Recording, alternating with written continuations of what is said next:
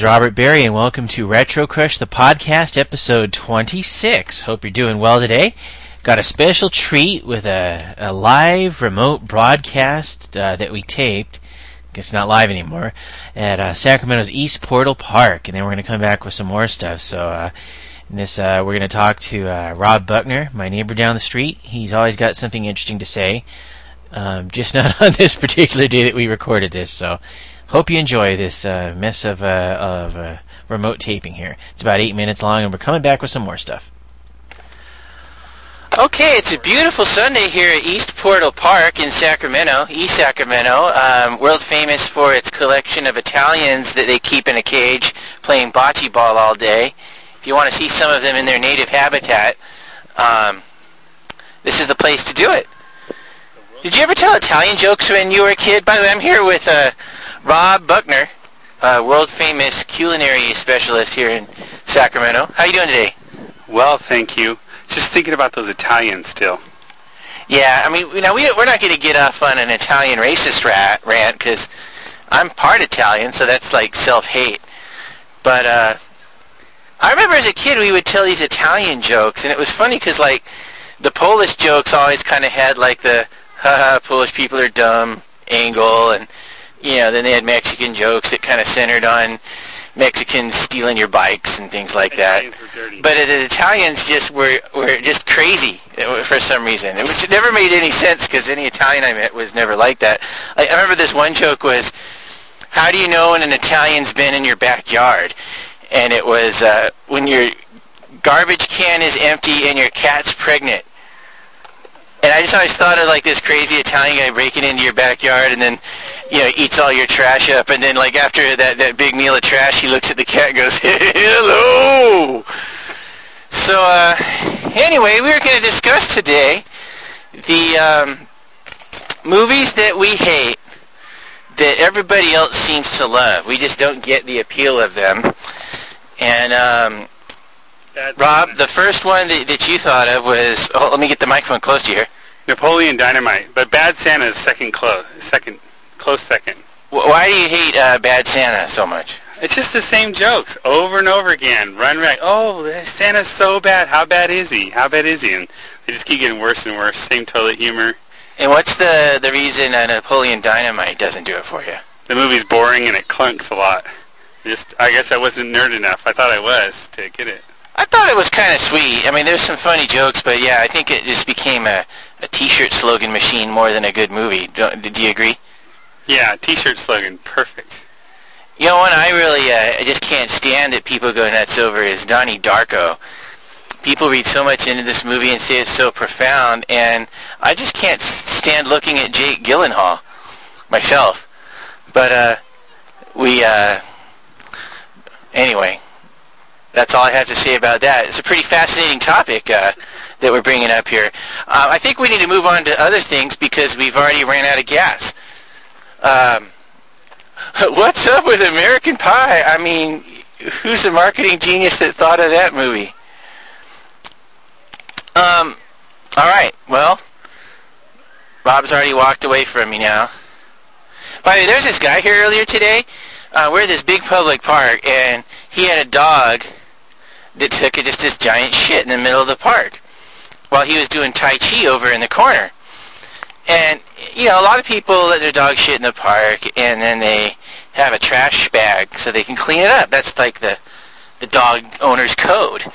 So what happened was uh, he let his dog take this big old shit, and he didn't do anything about it, and he started walking away. So I got kind of upset as a responsible dog owner myself, and I said, uh, hey, uh, you going to pick up your dog's crap, or are you going to have somebody else do it for you? And he just looked at me and said, my dog wasn't over there taking a crap. And I said, yeah, he was right here, took a crap right here while you were there doing your kung fu stuff. And I guess he got kind of mad that I called his Tai Chi stuff kung fu. He's this older guy with white hair. Kind of looked like a, a more feminine uh, John McCain. So, uh, anyway, so he just starts walking away. And I said, so you going to pick up your dog's crap or what? And he just like, he's pretending he can't hear me, just like walking along with his dog. So, um, I, I got a little closer and I said, hey, are you, are you just ignoring me, sir? Aren't you going to pick up your dog's crap? and at this point, like Rob's like kind of patting my arm, like, "Hey, calm down, man." And, and I just I said something like, uh, "Hey, well, I'm gonna go find out your address and take a big shit on your lawn." And he just walked away further. So if that's you uh, listening to this, I- I'm very ashamed at your behavior, sir, and I wish you'd clean up your act. And also, the corn in your dog's crap tasted pretty bad. so, did you hear any uh, sick jokes? Uh, by the way, Chris uh, is a is a waiter by day, and he hears a lot of disgusting jokes from his fellow wait staff. So, I think he's going to tell me one right now. What, what's what's a good joke one of the waiters has told you lately? That's the hot new waiter joke du jour. Oh, they're talking a lot. Everybody's talking about the Waiter movie. That, that they're just talking about the Waiter movie and what they'd do if they were in the movie. People's food they crap in and girls they would do. Oh yeah, there's this movie called Waiting coming out right now. You wouldn't believe how hard they're trying to promote that on our site. I get their publicist has sent me so much shit, and I got really mad at them because they said, "Hey, for a really quick time, you got to respond quickly. But if you uh, promote this movie, we've got three iPod Nanos that you can give away on your site." So of course I jumped on that, and I just responded an hour later, and they said we're already out. So then I thought I was going to make it my mission to just hate that movie because I didn't get a free. In fact, they said you could send. We're having a press conference and you could interview the director and stars of the film. You submit your questions and we'll ask it to them live on this webcast, so you can hear your question be asked. So the question I submitted is, "Hey, where's my iPod Nanos?" so that didn't get asked. But so, what's the, the, the most disgusting story you heard of what a, a waiter did to somebody's food? Not necessarily in your own restaurant, but I I knew a guy one time, and he used to always, whenever he hated somebody, a customer, not only would he wish them poor, he would reach into his pants and pull out a pubic hair and pull it out, and then show you the bloody stump with the little fat attached to it, and put it in their Youch! and put the pubic hair in their tea or, or coffee, and then stir it up and serve it to them. And he leave the hair in there? Yeah, with the, with the meat and the blood attached. Wow, did anybody ever notice it? Never. No one ever noticed. No one ever complained or anything. And it was always a meaty one too. I mean, he would just reach in there into his pubic hair in the middle of a sweaty shift and pull out a pubic hair and put it in their tea and serve it to them. Yeah, there's just there's something so revolting about going to a restaurant and just imagining worst case scenarios like that. I mean, I, I remember I saw Louis Farrakhan speak um, back around uh, oh I'm guessing '89 in Oakland of all places, and uh, and it was funny because like out of about 70,000 7,000 black uh, people in the audience, I was like one of maybe six white guys there. I was in a Public Enemy at the time, and I took Chuck D a little too literally, I think. But uh, but he said you should never eat at restaurants because people are always wiping their boogers into your food, and that always stuck with me, and time and time again. But yeah, the trailers of this movie, it's like it's just nothing but I'm putting dandruff on this bitch's steak. Ah, I just like rubbed my ass on her hot dog. No, it's like why why would someone want to go pay money to see that happen? And surprisingly, all the waiters at work want to see it. They think it looks, sounds like a great movie. A great movie. They just, they, they love it already. They love it. They're going to see it for sure. So basically, uh, the waiter contingent of this uh, country will see that. This is not unlike uh, when all those child molesters banded together to go see Finding Neverland, right? Oh, that's bad. That's Yeah. bad. Okay, well that's about all we have time for today. Um, actually, our sons want to make a comment here. They're out here playing in the park. Um, hello, Wyatt. How are you doing today? Very good, and I do like cough-ups. All right, uh, my son's been uh, taking me. Keegan, did you see the big dog poop over there? Yes. What do you think about people that let their dogs crap in the park? I don't know. Does it smell good? No. Doesn't smell good. Um, my son has one more thing to say. Uh, yes. I almost wrote on the dog too, and if I did, I would scream. Why would you scream?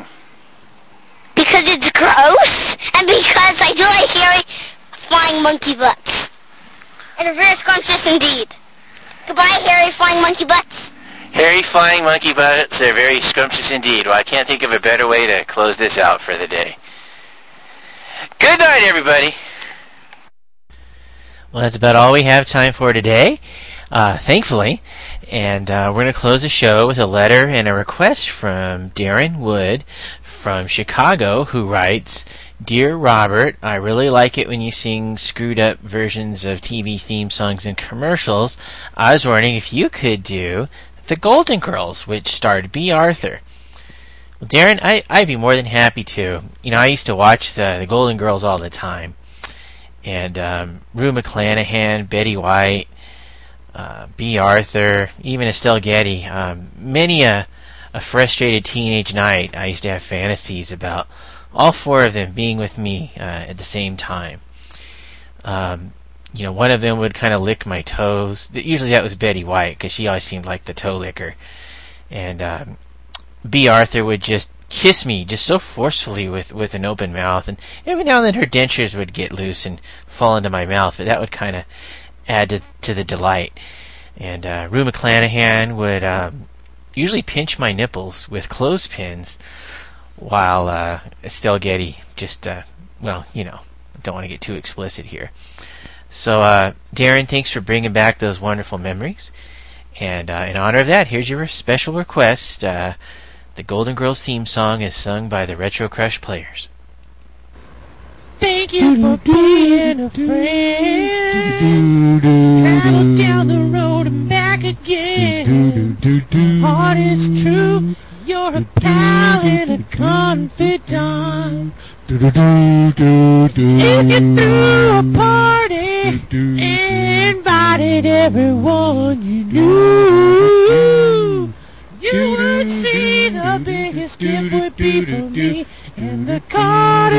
attached would say, thank you for being a friend. Retro Crush.